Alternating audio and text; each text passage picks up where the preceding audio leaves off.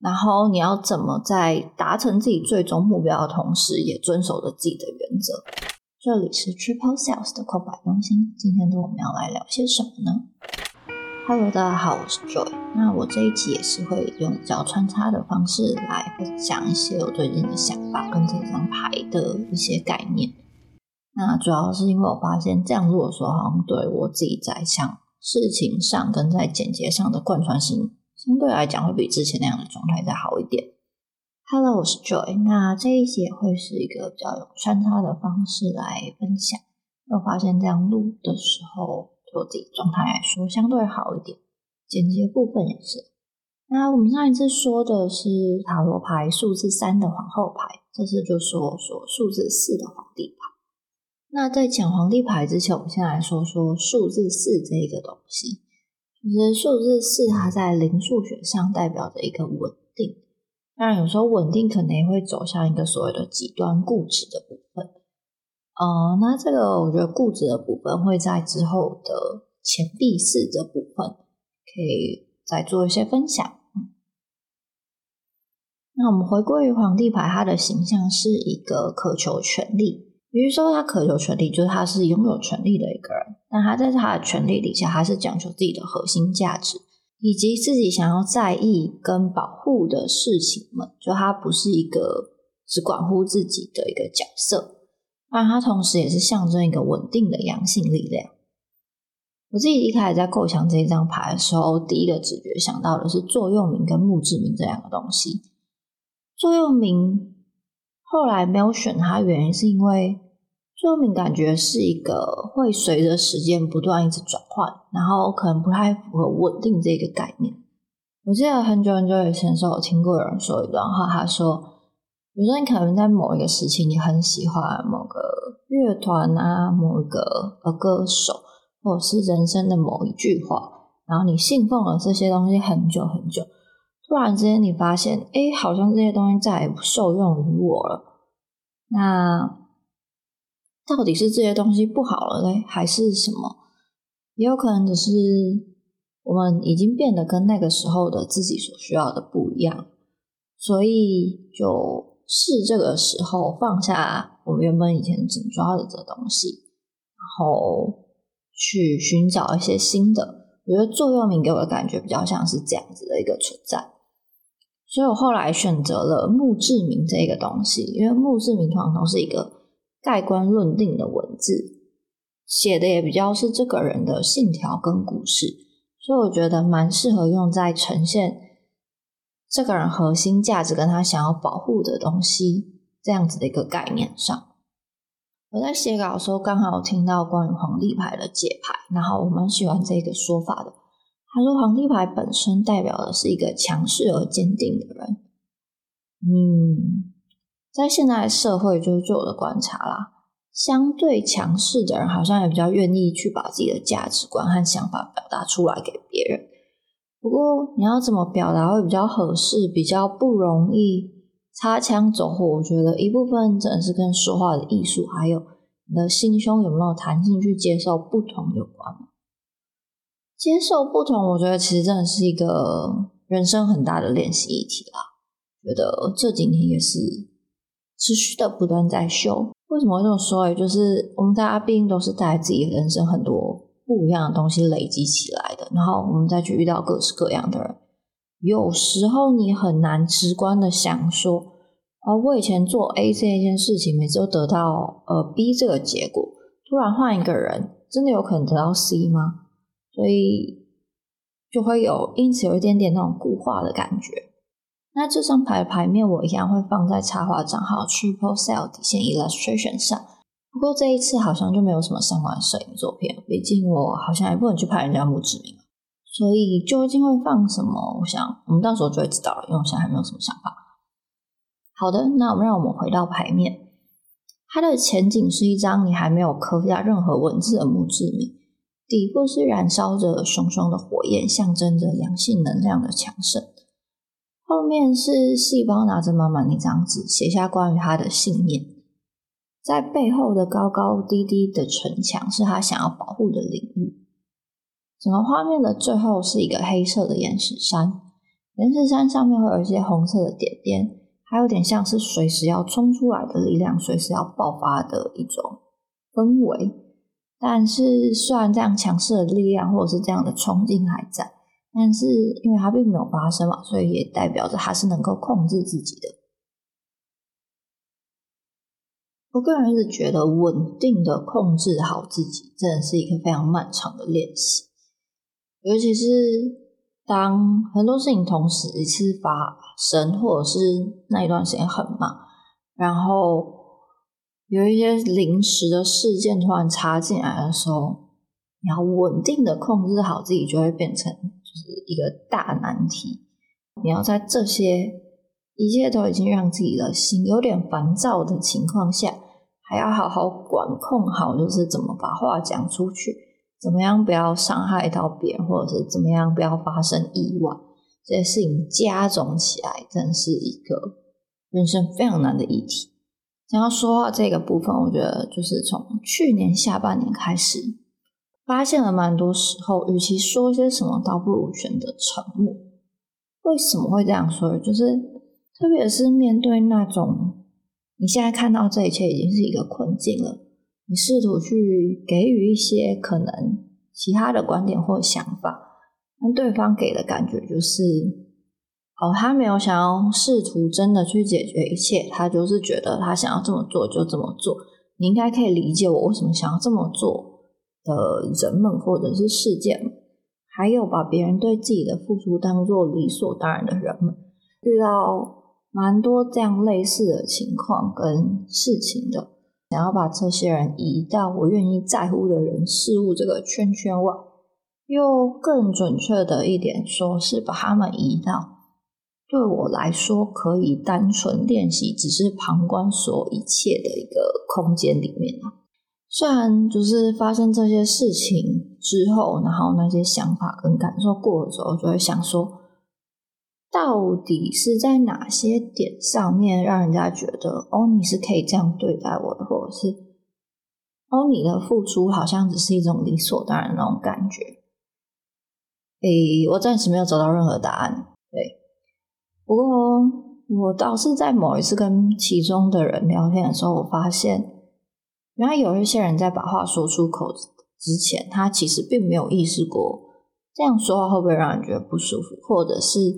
这样说话会不会其实有一点不合理？这样子，即便那个当下有人跟你说：“哦，这样说话好像不太好哦。”啊，那个人通常可能是呃旁观者第三人嘛，然后这个说话的人可能还是会觉得：“嗯，这样说有什么不可以？”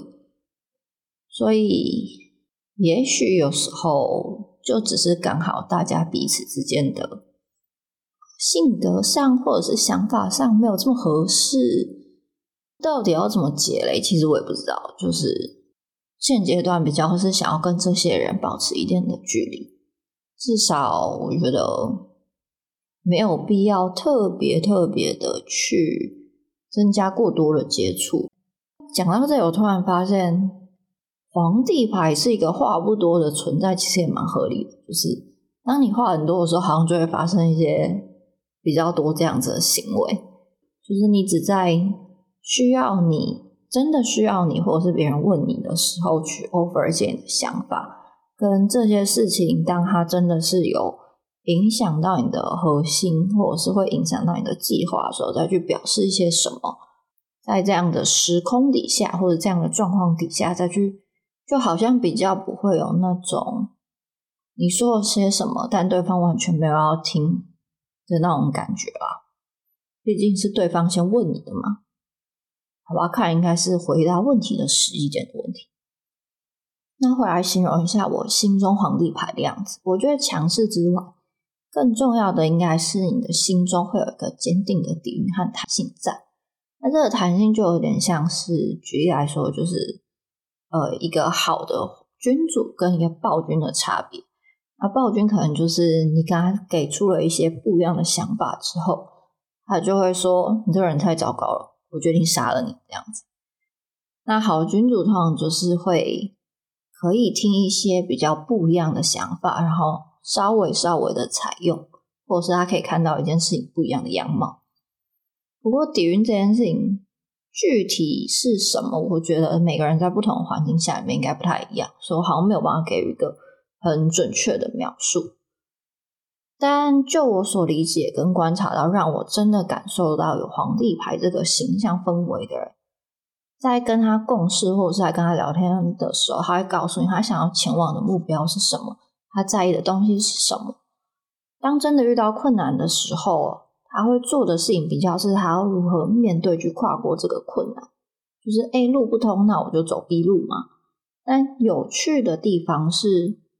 他在解决这个困难的时候，他不会只是用自己的头脑，然后就是疯狂的想说啊，我这个 A 选项不通，B 选项不通，那我的 C 选项是什么？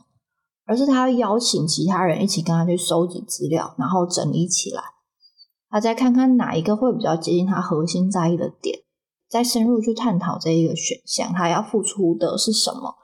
在经过评估之后，他再选择，那我要选择哪一条路去走比较好？每一次有缘分遇到这样的人的时候，我都会觉得在看他处理这件事情的时候，会有蛮多的启发。就是原来事情可以看到这么远，原来事情还有看到更透的可能性。然后你要怎么在达成自己最终目标的同时，也遵守着自己的原则？但在这也不等于说我只能紧抓着一个方法解法。我可能脑中有很多很多不同的 plan，那我执行了一些，发现哦。某些东西好像没有办法像我当初想的一样，可以抵达我想要去的地方，或者是符合我的核心目的，或者是核心目标的话，那是时候放下它也是一个可以的选项。当然，我并没有说在这里鼓励大家说，任何事情走不下去的时候，我们就是只能够放弃。就是当你知道每个选项相对应背后付出的代价跟它隐藏的成本之后。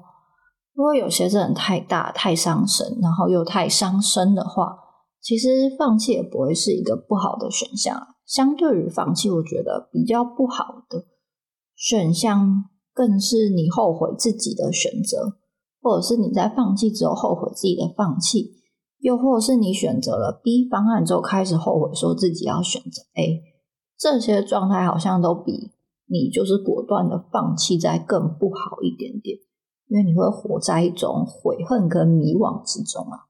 这突然让我想到我之前看的一出电影，然后也是在讲这一个部分。这出电影最后的结尾是，无论你人生是走 A 这一条路，还是走 B 这一条路，它其实都会引领到一个好的结果，并不是说当你选了 A，那你的人生就一败涂地，或者当你选了 B，你的人生就会一败涂地。只是他只是用不一样的方式、不同的挑战去引导你走到最好的那个状态。所以，当主角在 A 时空线跟在 B 时空线互问对方说：“那你觉得你现在的生活好吗？”的时候，两个人都会说：“我觉得这样的生活我很满意，这样的生活比自己当初想象的还不错。”这样子。所以在坚定选择之前，评估一下每个项目或是每个选项背后的一切，在稳定的确定自己在于这些事情上，你最重要的点是什么？也许可以让生活的状态产生一些比较不一样的情况发生，会比起我好像只是盲选，或者是我大概看了一下表面，或者是大概看了一下，哦，好像 A 比较好。然后不去深入探究之后就做出了决定，也许会带来一些比较不一样的未来发展可能性吧。我想，那关于皇帝牌，其实简单来说，它就是一个知道自己要留下什么，想要影响些什么。那在背后的同时，他知道要怎么把这一切跟自己的核心价值串联起来。实际执行上，他也可以不断去调整计划，以确保自己没有偏离任何的方向。不过，我觉得要贯穿这件事情，其实没有这么容易。然后，我自己好像也没有办法，现阶段也没有办法在每个语音都顾到每个面向。可能有一些我比较执着或我比较在意的点，可以比较长久去做好这件事情。虽然说很长久，但我现在脑袋想出来的例子，其实也大概只有一年多了吧。所以，我觉得这真的是一个很需要练习，跟很需要一直。跟要一直很有意识的去知道自己到底在干嘛这张牌。那这张牌上面的文字是写。去理清，去写下自己真正想要的模样，启程去实践它，相信自己拥有的可能性。第一句话就像前面说的，我们总知道自己想要被记住的形象是什么，再去透过自己的每个行为跟选择，累积出那样的立体感。所以，真的要达到皇帝牌的稳定而坚定之人，呃，很大的一个关键就是，你真的要很有意识的去注意自己的每一个选择。跟自己的核心，或者是跟这个单次的任务上，到底有没有就是对齐？在这中间，在不断的去确保每件事情是一直有前进的，然后他的前进不是去另外一个地方。因为最近在上声音课，那他就讲到，就是你要去寻找你自己声音的原型是什么。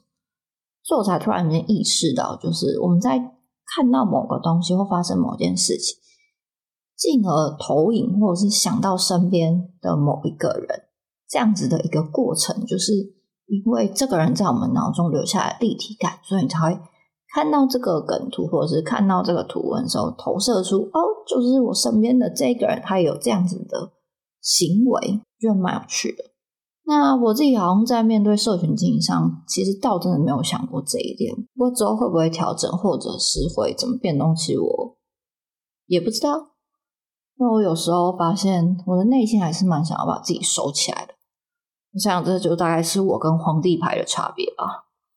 想要躲起来，更胜于皇帝牌想要在外面保护好自己在乎的一切。那在日子稍微有一点被这个世界卡住，或者是感觉上没有这么顺的时候，我就会想起这一张皇帝牌，就是提醒自己可以重新去整理。自己对于这件事情，或者是现阶段我到底想要去怎样的地方，或是观察，觉得把自己卡住的这一个人，他想要去的地方，他跟自己有没有类似？也许有时候，其实让我们真的卡住的点，是因为我自己在乎的，对方并不在乎，而对方在乎的，我自己却觉得一切都不重要。好，有时候可能推给别人会简单一点呢，但。也许在这个时候，我们也可以试图的去探究一下当时的自己，或者是现在自己到底是怎么表达这些想法。说不定有很多时候是我们以为我们自己表达到位了，对方根本就没有 get 到你在意的点是什么。我觉得有一个事情也蛮有趣的，就是有时候我们在讨论事情上不太会说什么，而我们要。很确保彼此都知道彼此想要表达或彼此在意的点到底是什么，而是其中一个人说完了，然后另外一个人就哦好我知道，然后就结束了。可是我们好像从来没有特别的去意识到，我们得确认对方到底有没有知道，或者是确认自己到底有没有 get 到对方想要说到是什么东西。就是突然之间发现，嗯，身边好像。蛮常发生这种事情的。那在我们这时候就要说到第二句话啦：启程去实践它，相信自己拥有的可能性。当我们定位好跟调整好自己要去的目标还有路线之后，就是把心静下来，然后一步步的实践它，并且相信自己。我觉得在牌卡里面，不管是哪一张，其实都蛮在意相信自己这个点。因为当你可以相信自己的时候，你才可以改变未来。就很多人会说，我是不是？占卜了之后，我的人生它就必然会去那个方向发展。据我所学跟我所知的是这样的：你抽完的当下，如果你并没有做出任何与原本行为不一样的事情，那是的，很有可能就会往那个方向走。但如果你做了一些变动，那后续他所说的一切可能会发生的事情，就未必会发生。因为你已经产生了变化，你已经不再是抽牌的时候的那一个状态了，所以其实蛮觉得不太需要，因为今天抽到了一张牌，然后就觉得，哦，自己的人生是不是就只能这样子？就人生其实应该也没有这么无聊，它应该是蛮多可能性的。那相信自己其实也是一个，我觉得你在遇到挫折的时候。它可以让你转换想法的一个方法，就是遇到挫折的时候，我觉得我们很难不去怀疑跟检讨自己啦。当然，有时候我们可能会去攻击别人，对，不好说。但换一个想法来说，意思就是说，人生本来就会有很多不太舒服的旅程。那这些不舒服的旅程，其实只是为了要让自己学到更多东西，的美好发生。好啦，那接下来就要准备过年了。那在这里先祝大家农历新年都会有一个好的气象。突然发现皇帝牌整上的重点应该是有意识的去做些什么，有意识的去对准些什么之后，再继续自己的人生。真是突如其来的结尾，好。那最后一样就是要不免俗的念一下账号的部分。如果你对这一副牌细胞日子感受牌有兴趣的话，欢迎到我的 IG 插画账号 Triple Cell 底线 Illustration 就可以看到更多的分享。那今年的目标应该是把这一副牌的东西做一个比较完整的收尾之后，再看有什么其他想要创作的东西。那如果你是对 Notion 的一些功能跟玩法有兴趣的话，可以到。Triple Cell 底线 Notion Research 这边找我。